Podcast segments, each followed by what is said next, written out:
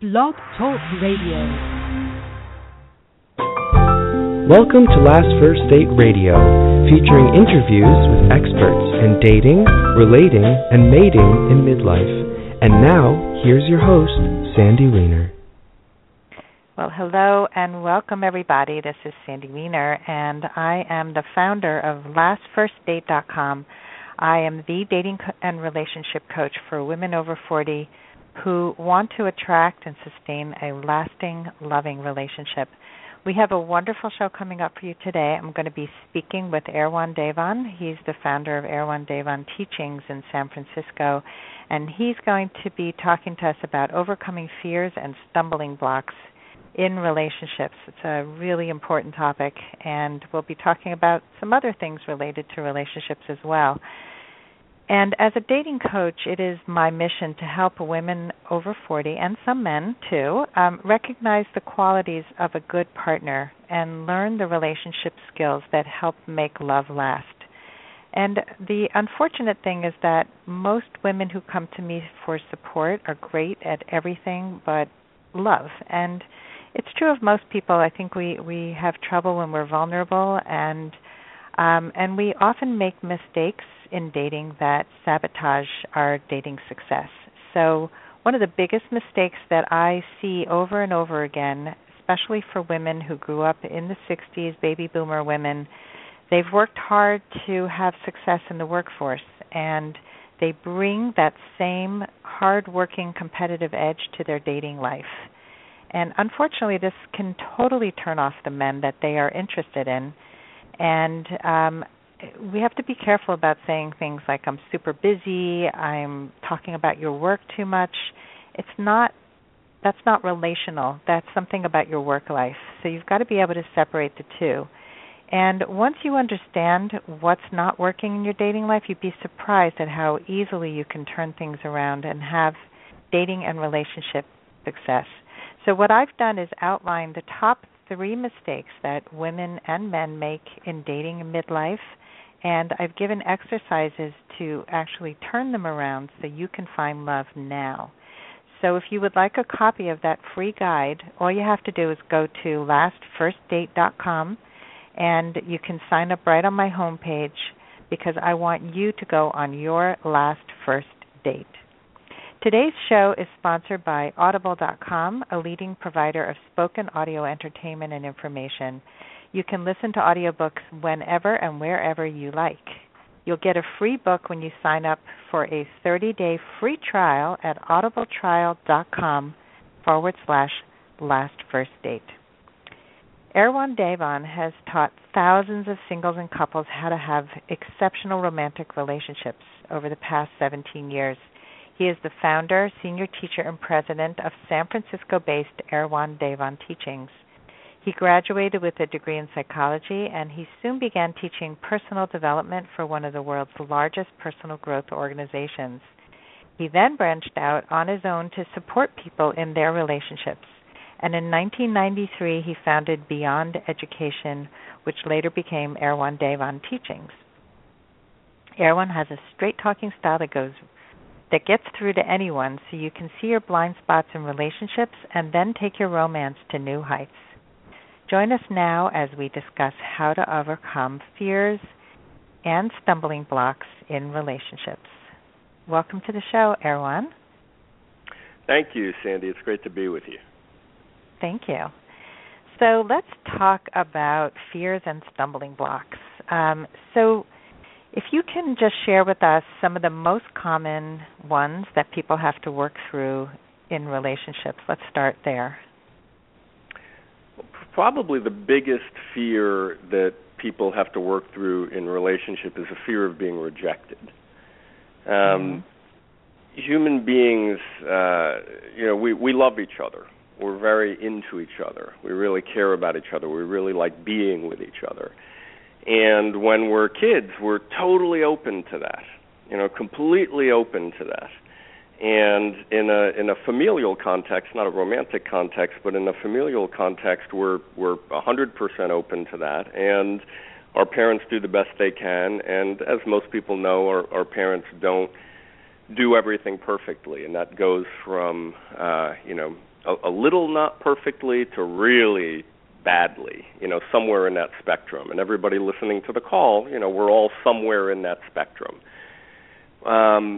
And there's a feeling that the child gets of being wrong or being rejected or not being received, and it's not an inaccurate feeling. I mean, it's not to say, you know, we're not loved as children.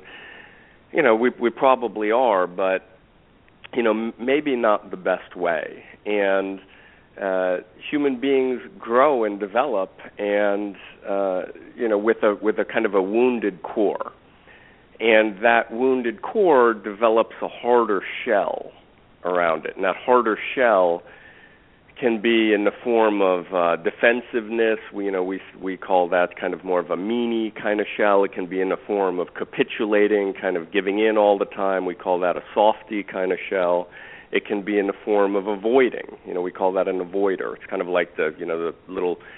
you know, people who chase Pac-Man and in the Pac-Man game, they have different personalities. And as human beings, we develop these different sort of escape mechanisms, defensive mechanisms, but all to protect that sort of soft core, that wound. And basically the biggest fear people have is the fear of being rejected, that inner self is going to be seen again the way it was when we were children and not be received the way, you know, unfortunately, it isn't that well received for a lot of people. So that dynamic that originally is a familial dynamic plays out in romantic relationship.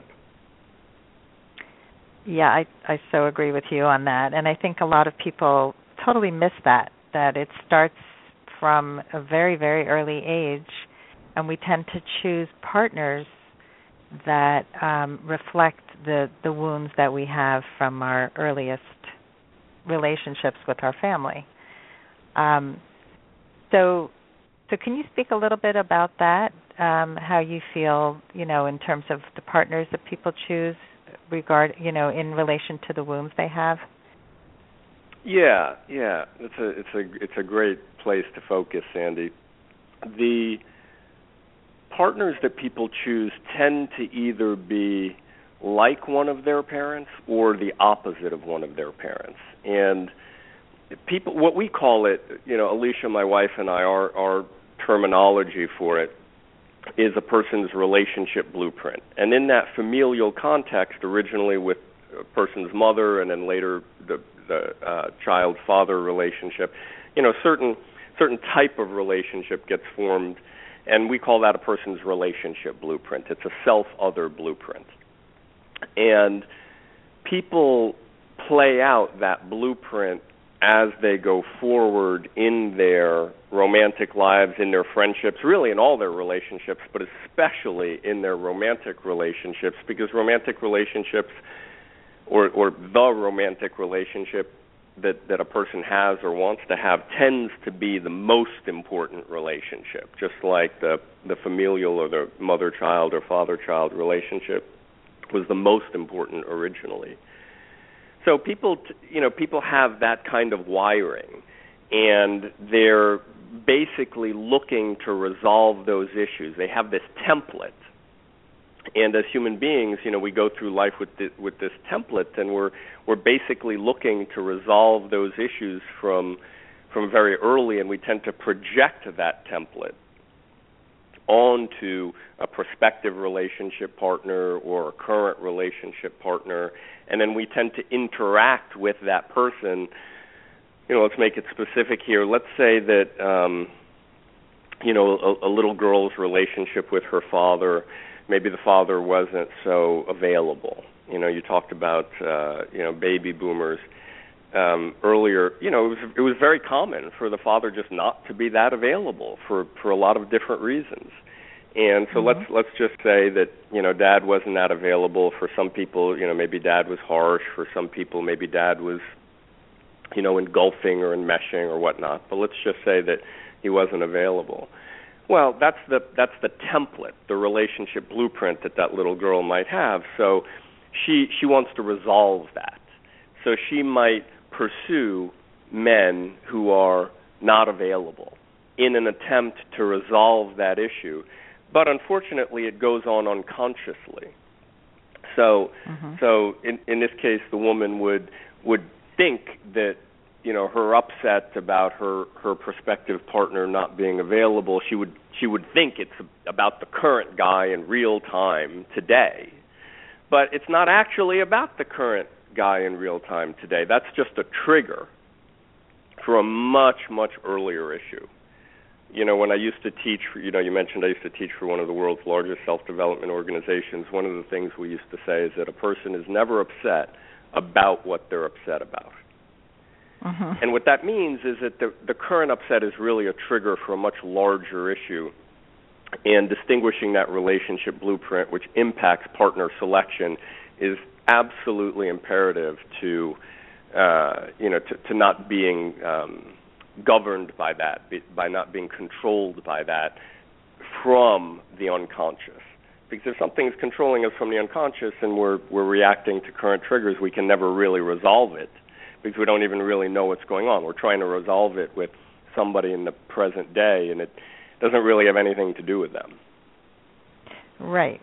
And so people keep dating the same person with a different face, subconsciously, unconsciously, until they become conscious about it, and then they can then heal from that place. So if they have this unavailable father and pursue men who are not available, so is that partially, do you think, due to the fact that a lot of women want to subconsciously fix men? They think that they're going to be the ones who are going to somehow heal, cure, fix, make him into somebody else.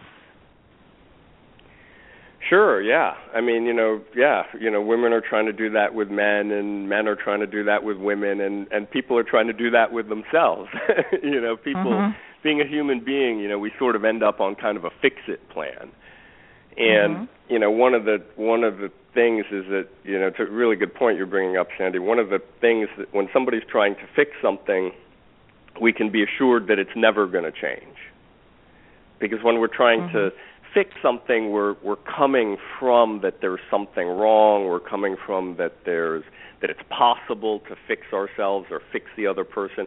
There's a, you know, we're actually asserting that things are a particular way, that relationship blueprint is in fact true, that, you know, although it doesn't make logical sense, we're really kind of asserting, you know, in this case, with the, you know, we're talking about a woman and a man, but we could really switch the roles quite easily.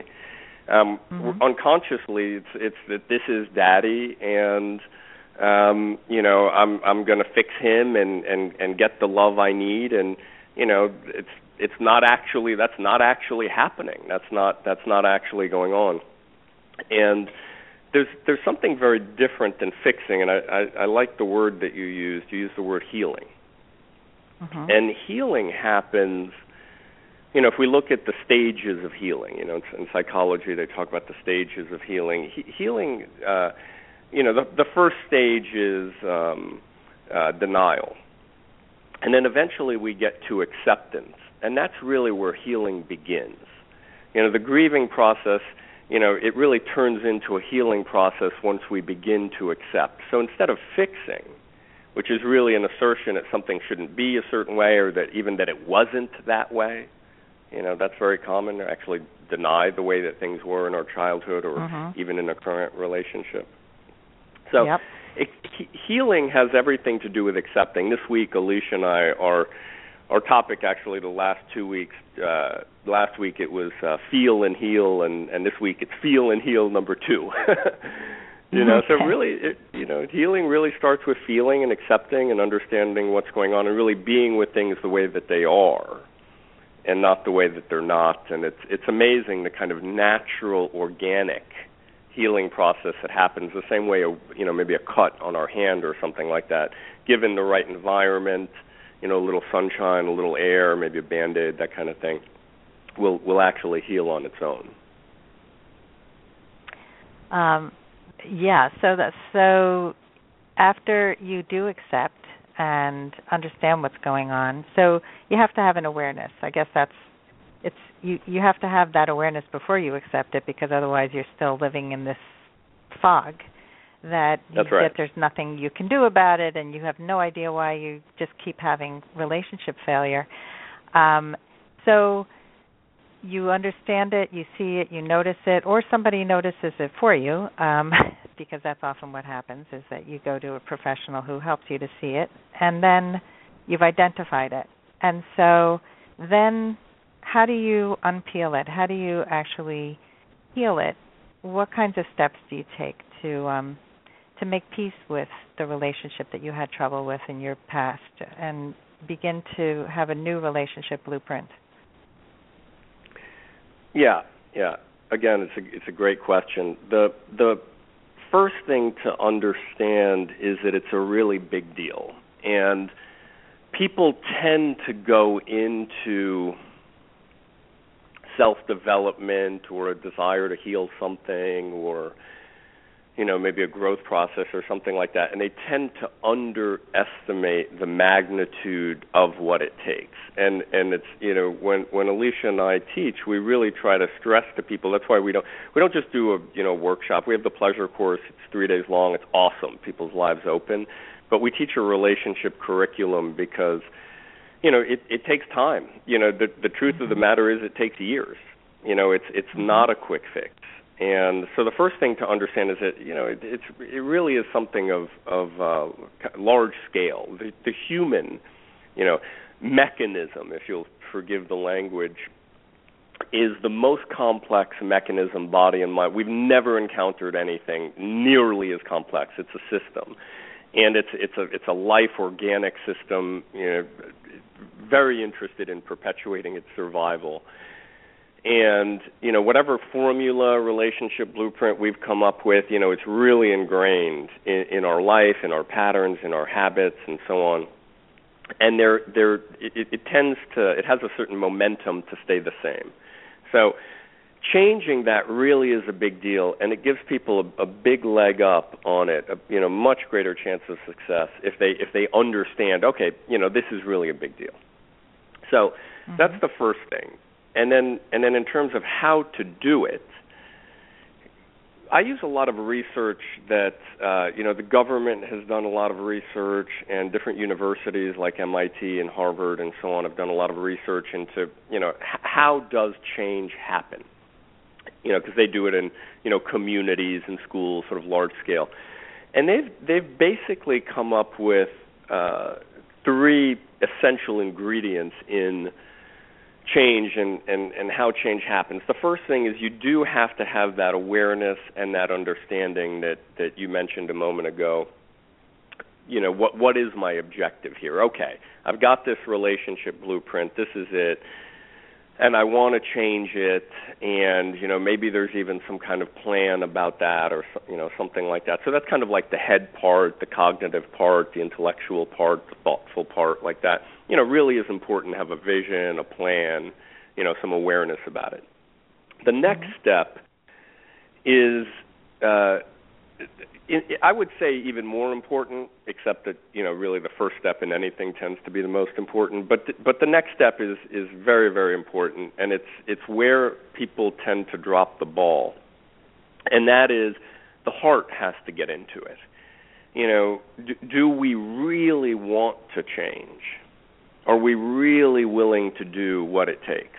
Because changing a dynamic, let's say, you know, stick with our example of, say, a woman is pursuing unavailable guys.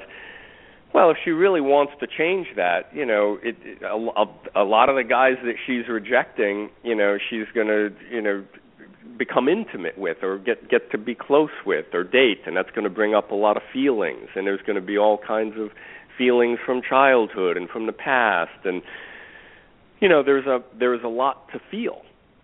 It also takes a lot of time. You know, there's photo albums to look through. There's, you know, you mentioned, you know, seeing a professional. There's professionals to talk to. There's commitment. So it's really like putting oneself into it. You know, Alicia and I, we teach a lot of romantic relationship. It really is our focus, but we do it from a spiritual context, a psychological context, and also a sexual context. And from the spiritual context, one of my favorite gurus of the last century, he said, all that's required to attain enlightenment is an earnest desire or sincerity. So it's very different to go into this process, this healing process, this self-development process, this relational process, not only having a vision and awareness, but really putting one's heart into it and being at a place where, okay, I'm going to do whatever it takes. You know, really, whatever it takes, I'm going to do that. Mm-hmm. I know that's what it took for me. I was born, and my mother, Renee, and my father, Daniel, their relationship was falling apart before I was born. My mother came from France to be with my father, and then they went back to France and moved back here when I was 2, and the relationship was completely falling apart. And shortly afterwards, they got divorced, and, you know, the situation was so bad, I was in New York City and Manhattan. I stayed with the state for a little while because they were really at each other's throat. And then she went back to France. You know, I was 7. You know, it's pretty much the worst thing that can happen to a little boy is his mother leaves. Mm-hmm. Then at 15, after sort of a rough young childhood, my father had a stroke, left him severely handicapped, extreme difficulty speaking. Extreme difficulty moving. He's still in that state. I just saw him last weekend in New York, actually. And then within that same year, my mother, who I hadn't seen for years, she was in France, she died. So, I ended up having an obsessive-compulsive disorder and just the difficulties were intense and, put it this way, it went downhill from there, Wow. So it was really, really intense. And, that's how I got into psychology and self-development. My point in that is that, there was a time period where I was involved and I took some workshops and I did this and I did that. And, yeah, there was some benefit, but I really wasn't ending up in the relationship. I was not having my last first date. Right. And, and at a certain point, I really had to take a look at what was going on, and it was like a mental process for me. As human beings, we can live in a sort of mental space. It's like a make-believe space, a fantasy space. It's like going to the restaurant and like reading the menu for 2 hours instead of eating. So I really took a look and I got to a point where I was willing to do whatever it took to have what we call an eternal date, soulmate relationship, a relationship that gets better and better intimately, spiritually, and sexually. So, I really got to that point. And, once I was really willing to do whatever it took, boy, the emotions started coming up big time. I was crying unexpectedly. I had maybe 5 or 6 appointments a week with different kinds of support structures and groups and this and that, and everything really intensified, but it got very real. It really got real. In the early days, I was, teaching people how to meet each other and pick each other up and some sex information, and all of it was fun, but I wasn't ending up in the relationship. And when I got real about I'm going to do whatever it takes, within a couple of years, Alicia showed up in my life, and, we've been together now for 12 years in a committed relationship. We've been married for most of that time. And, it still requires a lot. My relationship blueprint from that rough beginning, still comes up, as does hers. But the relationship is very solid because we're in it. And we're doing what it takes, and that sincerity is there. So we had a vision, and then we, really put our hearts into it. And then the third step, back to the research from the U.S. government and from several universities, is that it's not enough to have a vision. It's not enough to have your heart in it or really want to. And, in sort of government terms, you'd have to have the community be into it. You'd have to have the community buy into it. The community would have to be a yes to it. So those two aren't enough. The third step is really the structure, the implementation, the walking the walk. And that's the part about, I was seeing, several professional psychologists and coaches and otherwise, and taking seminars and doing things and trying different things and, breath work and, you know, running around rooms waving my arms and, you know, talking to therapists and just, you know, really I tried anything and everything and I sort of filtered it down to what worked. But it's the implementation, you know, like if somebody wants to heal the kind of relational wound that we're talking about, if you look in their calendar, you know, they're nowadays probably on a computer. So if you kind of open up the computer and you look in that person's schedule, you can actually kind of get a good idea, like, is this going to work out or not? You know, is their schedule supportive of it? You know, is their social circle, you know, their social life supportive of it? Do they have mentorship and support? And you'd kind of tend to see that in a person's calendar, that kind of thing. So, you know, it's a bit of a long answer, but you know, my experience has been that really is what it takes, and that the insight is a good beginning, but we really have to be willing to do what it takes, and then we really have to implement it and put the time in. Wow. Okay. Well, that was a very thorough answer, and I appreciate you sharing your personal story because I think it's a powerful one, and I think a lot of people who come from very tough beginnings have a very limiting belief about their present situation and their future, that, you know, you are the way you are because of how you were brought up. And you're living proof that that's not true, and there are tons of other cases where the person who makes the effort to do all these things and really change can have a very, very different future than the one that they were brought up with. That's right, and that really is the beauty of it. You know, it's the journey of a lifetime, and it's, you know, it really is worth it. Mhm. Yeah, and I think it's also very empowering to know that you actually have a lot more control over your life than you might think you do. I think that's what people don't always realize when you say you can change. You know, it's like, oh, well, not me. But and the other thing that I think is really important, because so many people say they want change, and you know, you and I have both worked with people who come for change and then don't stick with the plan. It's really amazing when they get it and they do it and they're in it the way that you described. But a lot of people, it scares them. You know, when change starts to happen, it can get really scary, and you do change up everything. You know, you're changing, like you're talking about your social circle, your circle of support. That changes. When you make change, that changes drastically, and you're going to piss off a lot of people. So you have to be willing to piss people off, and especially if, you know, you talked about the different shells that people have. If you're one of those people-pleaser types who do everything for everybody, you've got to really make a choice to be taking care of yourself for a change. You know, that's right. You know, that softy type, that people-pleaser type, you know, one of the difficulties in change, I think, that you're pointing to is that, you know, the way things are, it works in a particular way. There are hidden benefits. You know, we call it the prostitution of authentic pain.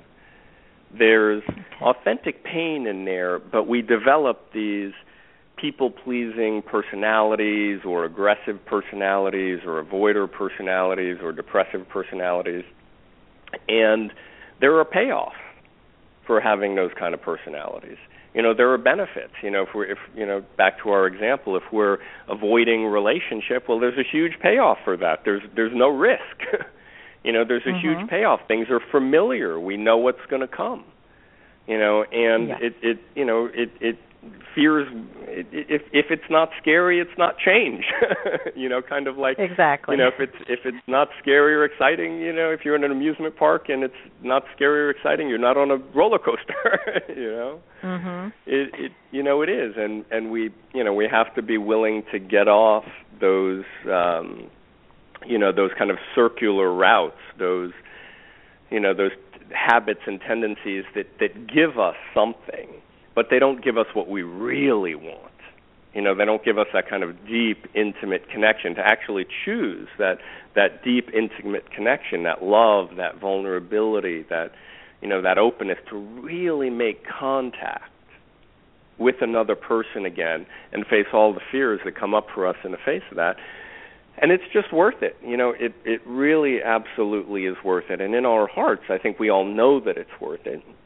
And, it, you know, it does tend to require some hand-holding and some support. You know, I was just, you know, Alicia and I teach 3 live groups every week, Tuesday night, Wednesday night, and Thursday night, about 20 people per group. And I was sharing this last week, you know, because I went to New York, you know, over the weekend, and I was sharing with them about my trip to New York and how, you know, there I am with my dad, and, you know, we're do you want to go to the Metropolitan Museum of Art? And we're walking through the museum, and he's, you know, he's severely handicapped, so it takes about 45 minutes to get to the place that he wants to go, and which was this place where they play classical music, and they have sort of coffee on this balcony, and it's gorgeous. I've been there with him before, and we, you know, took this really long walk, which was very difficult to get there, and it wasn't happening that day. You know, and then we walked all the way down to the, you know, other end of the museum to get to the normal cafeteria to get some coffee, and, like, it had just closed. And the, you know, I asked the guy, you know, if they would make my handicapped father a cup of coffee, you know, and they wouldn't do it. I got on the phone with the manager, the whole 9 yards. But my point is that, you know, it really, you know, the level of sadness that I felt surprised me. I've been doing this for over 20 years, and, you know, the impression in my heart, the sadness that I could feel there carrying relative to my father, and, you know, with my mother, it's even greater. Even after all these years, it's still there, you know. But if we're willing, if we're open to face those things and really, you know, really take those risks and you know, I'm you know, and be vulnerable and be open in relationship. You know, of course, here I'm talking about a familial relationship, but it's the same underlying idea. You know, I had a great trip with my dad. You know, and you know, I'm probably only going to see him, you know, somewhere between a few and a dozen times more. He's quite elderly now. You know, and he lives in New York. You know, so it's like, you know, it really is worth it, and it really is a great trip. You know, it really was a great trip, and the same applies in romantic relationship. You know, it's an opportunity to really get to it and really do it and face those impressions in our heart. Just like I saw, wow, you know, there's a lot of sadness here. Okay, you know, yes, sadness, yes, okay, good. And then when we don't harden up around it, because, you know, there's a lot of time in the past where I hardened relative to my father, or I avoided him, or this or that, and, like, boy, it just didn't work, and it absolutely doesn't work in a romantic relationship. Or finding a partner. Yeah, exactly. I mean, people are so repelled by that hardening and guardedness and negative energy that people project quite often in dating and relationships, and also just being reactive, like you talked before about the triggers.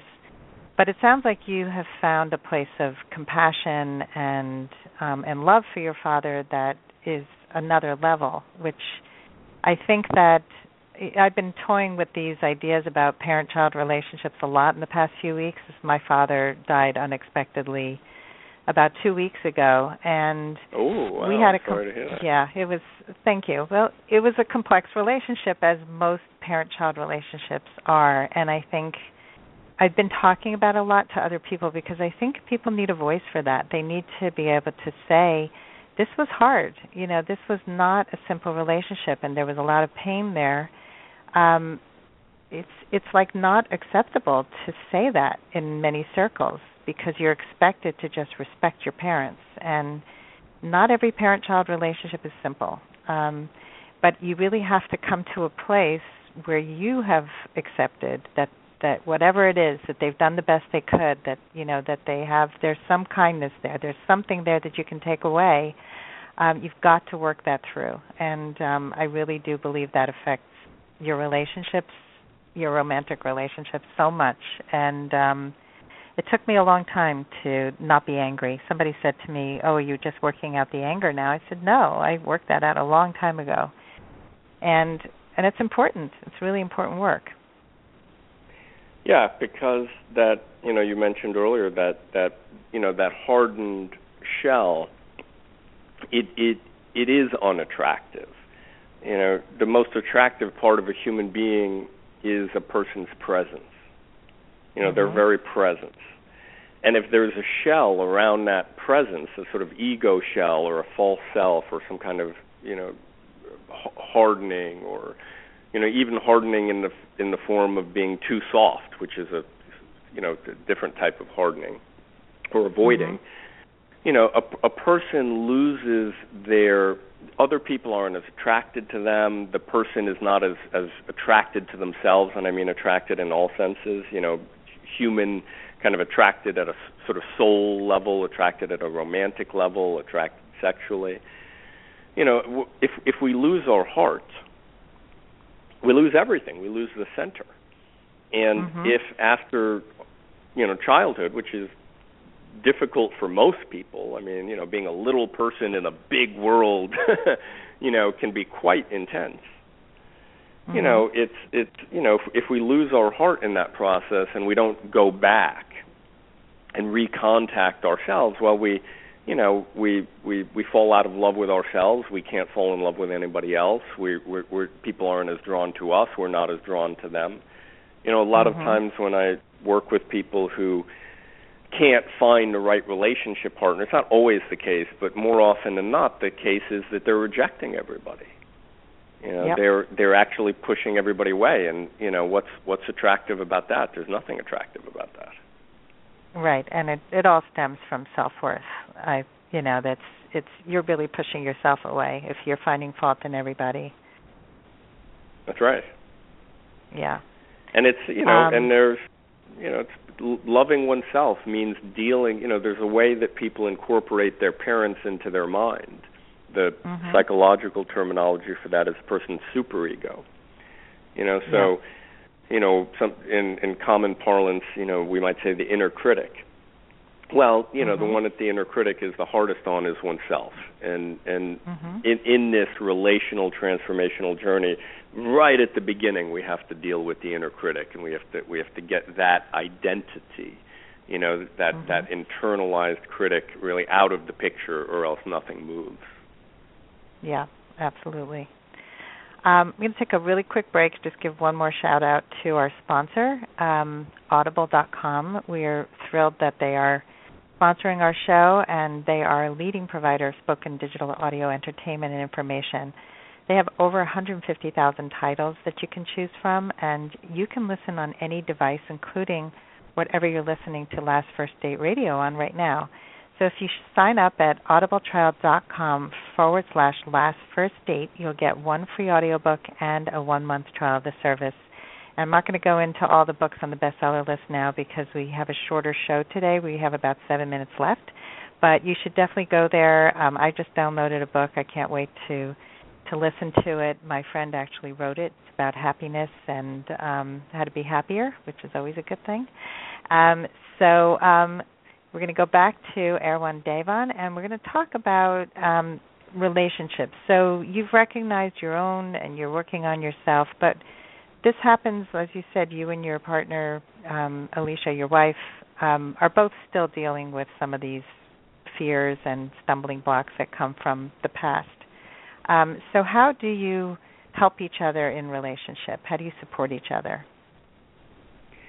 The first thing is, to understand not only our relationship blueprint internally, you know, we've talked a bit about that on the show so far, Sandy, but mm-hmm. to understand the relationship blueprint between each other, you know, understand how we fit together as puzzle pieces. So we know what each other's trip is, if you will. You know, we have a, you know, we're both have psychology degrees, and have both worked in the transformational field. So we really understand each other's thing. So mm-hmm. it makes it that when that's playing out, it's much easier to release it. Because like, oh, there's that thing. You know, oh, I'm doing that thing. you know, oh, mm-hmm. I'm avoiding, or, you know, or she's capitulating, or, you know, or whatever. You know, we just kind of know that, like, that's that thing, and it makes it a lot harder to do when it's really clear, it's really obvious, we know the tendencies, we know, oh, that has to do with my past, that has to do with her past, and then it allows us to support each other. And, you know, we talk, of course, but one of the things that we do that, you know, to give the folks listening today something concrete, like a practice, one of the things that mm-hmm. we do is we do a lot of hands-on healing. And I find that to be extremely effective because it bypasses all of the kind of mentalization that human beings can get into. I mentioned that earlier. So it's very simple practice. We did it this morning, just, you know, about an hour ago. One person will sit up by the other person's side. You know, one person's laying down. Let's say Alicia's laying down. I'm sitting up by her side. I put one hand on her heart, one hand on her abdomen. Do some breathing together, put some New Age music on. If we really want to go for it, put some vanilla incense on, maybe a candle, that kind of thing. And it makes all the difference in the world. It's so simple just to be with each other in that physical way where we're also connecting the heart center and then also connecting the abdomen, sort of the body center. And it's like a super highway of heart opening and feeling, because the wound that's carried in the soul, or in the soul body, if you will, that wound is addressed very directly. It's healed very directly. It doesn't have to, you know, it's good to understand, but we, you know, once the understanding is there, you know, you kind of need a hug, or you kind of need to relax and have somebody be with you or breathe with you or something like that. So it's a very simple practice that I'll do with her or she'll do with me. There's all kinds of different variations of it that we teach our clients that involve massage, or, you know, maybe even the hands above a person's body, just working with them energetically, or different kinds of talking and mirroring, that kind of thing. But that kind of concrete hands-on practice makes an enormous difference once you have the understanding. So if you don't have the understanding and you do that kind of thing, you're going to be laying there kind of still pissed off at the person. But if you know that, you know, God, I'm pissed off, but this doesn't really have to do with Alicia, like, oh, you know, would you do some deep touch on me? Okay, yeah, you know, and then it's, you know, you get that nice healing feeling. Mm-hmm. So some actual practices, you know. Some couples like to go for a walk. Maybe they live near, we're in San Francisco here, so maybe they live near the beach and they go for a walk on the beach, or maybe some deep touch, or maybe some partner massage or something like that. You know, we teach a lot of advanced sexual technique. Our specialty is extended orgasm, extending orgasm. We find that that's, you know, having advanced sex education is crucial to having an eternal date, because the honeymoon period in relationships tends to be in the beginning. After that novelty wears off, if the couple doesn't know how to create chemistry and keep that sex life going to higher and higher heights, you know, the thing tends to flatten out. And that's, you know, maybe the, you know, the number one cause of, you know, outside of the psychological domain, you know, that's maybe the number one cause of, you know, relationship separating, because, you know, you fall in love and then after a while, like, you're not in love anymore, what do you do? Well, you know, how do you fall more and more in love? You know, so we find the sexual part to be very, very important. So mm-hmm. those are, you know, in the short period of time we have, you know, those are the things I would say is the understanding, and then having some good together healing practices, some hands-on, some time together kind of thing, and then also some sensual and sexual practices to, you know, because it's amazing when the person's sex and love life, that, you know, that part, the juicy part, is really rolling. You know, it doesn't wipe out all the other issues. You know, those do have to be dealt with, but boy, you know, you're way more forgiving of your partner. That's true, and you do have to keep all of these aspects alive to keep your relationship nurtured and growing and not static, as so many people forget about that part once you find a partner. So these are great. I really like that you shared some concrete examples. I'm all about giving people concrete ways to improve themselves, because it just helps so much. So I know you have to run. You have to be somewhere. So thank you so much for being on the show today and sharing so many great tips and sharing from your heart. And if you can just let our audience know how to find you, that would be great. Yeah, I'll say a couple of words about that. And Sandy, thank you. You know, I love what you do. You've got I love Last First Date. It's a great, sort of principle. You know, you're communicating and serving people well with that, and you have a very nice, real, calm, straightforward demeanor. And I'm from New York, so I appreciate that realness. And then I'll say a little bit, about how to reach us and what we do. Alicia and I, we designed the relationship curriculum to support singles and then also couples in creating and sustaining what we call an eternal date. And it's a romantic relationship that reaches higher and higher peaks of intimacy and sexual pleasure. It's really everything from a soul connection to extended orgasm. The first course in that curriculum is the Pleasure Course. It's a 3-day seminar, sort of launches the curriculum. It's like our flagship course. And Alicia is offering free 30-minute phone love and sex life goal-setting consultations to anyone listening to your show, Sandy, who's interested in taking the Pleasure Course. And the way to set one of those up with her is you can go to www.pleasurecourse.com, pleasure, like the word pleasure, course, like a course of study, so, no space, just one word, pleasurecourse.com. And you can contact us from there. There's an email. There's a phone number on the site. I'll give you the phone number right now. It's 415-308-9580. So you can go to the website and get the phone number, the email, or you've got it right there. And Alicia would love to talk to you if you're interested in taking the Pleasure Course. And just really thank you again, Sandy. This has been super fun. Thank you. Thank you so much, Erwan. And I'll be sure to publish this. So it's 415-308-9580? Yeah, that's right. Okay.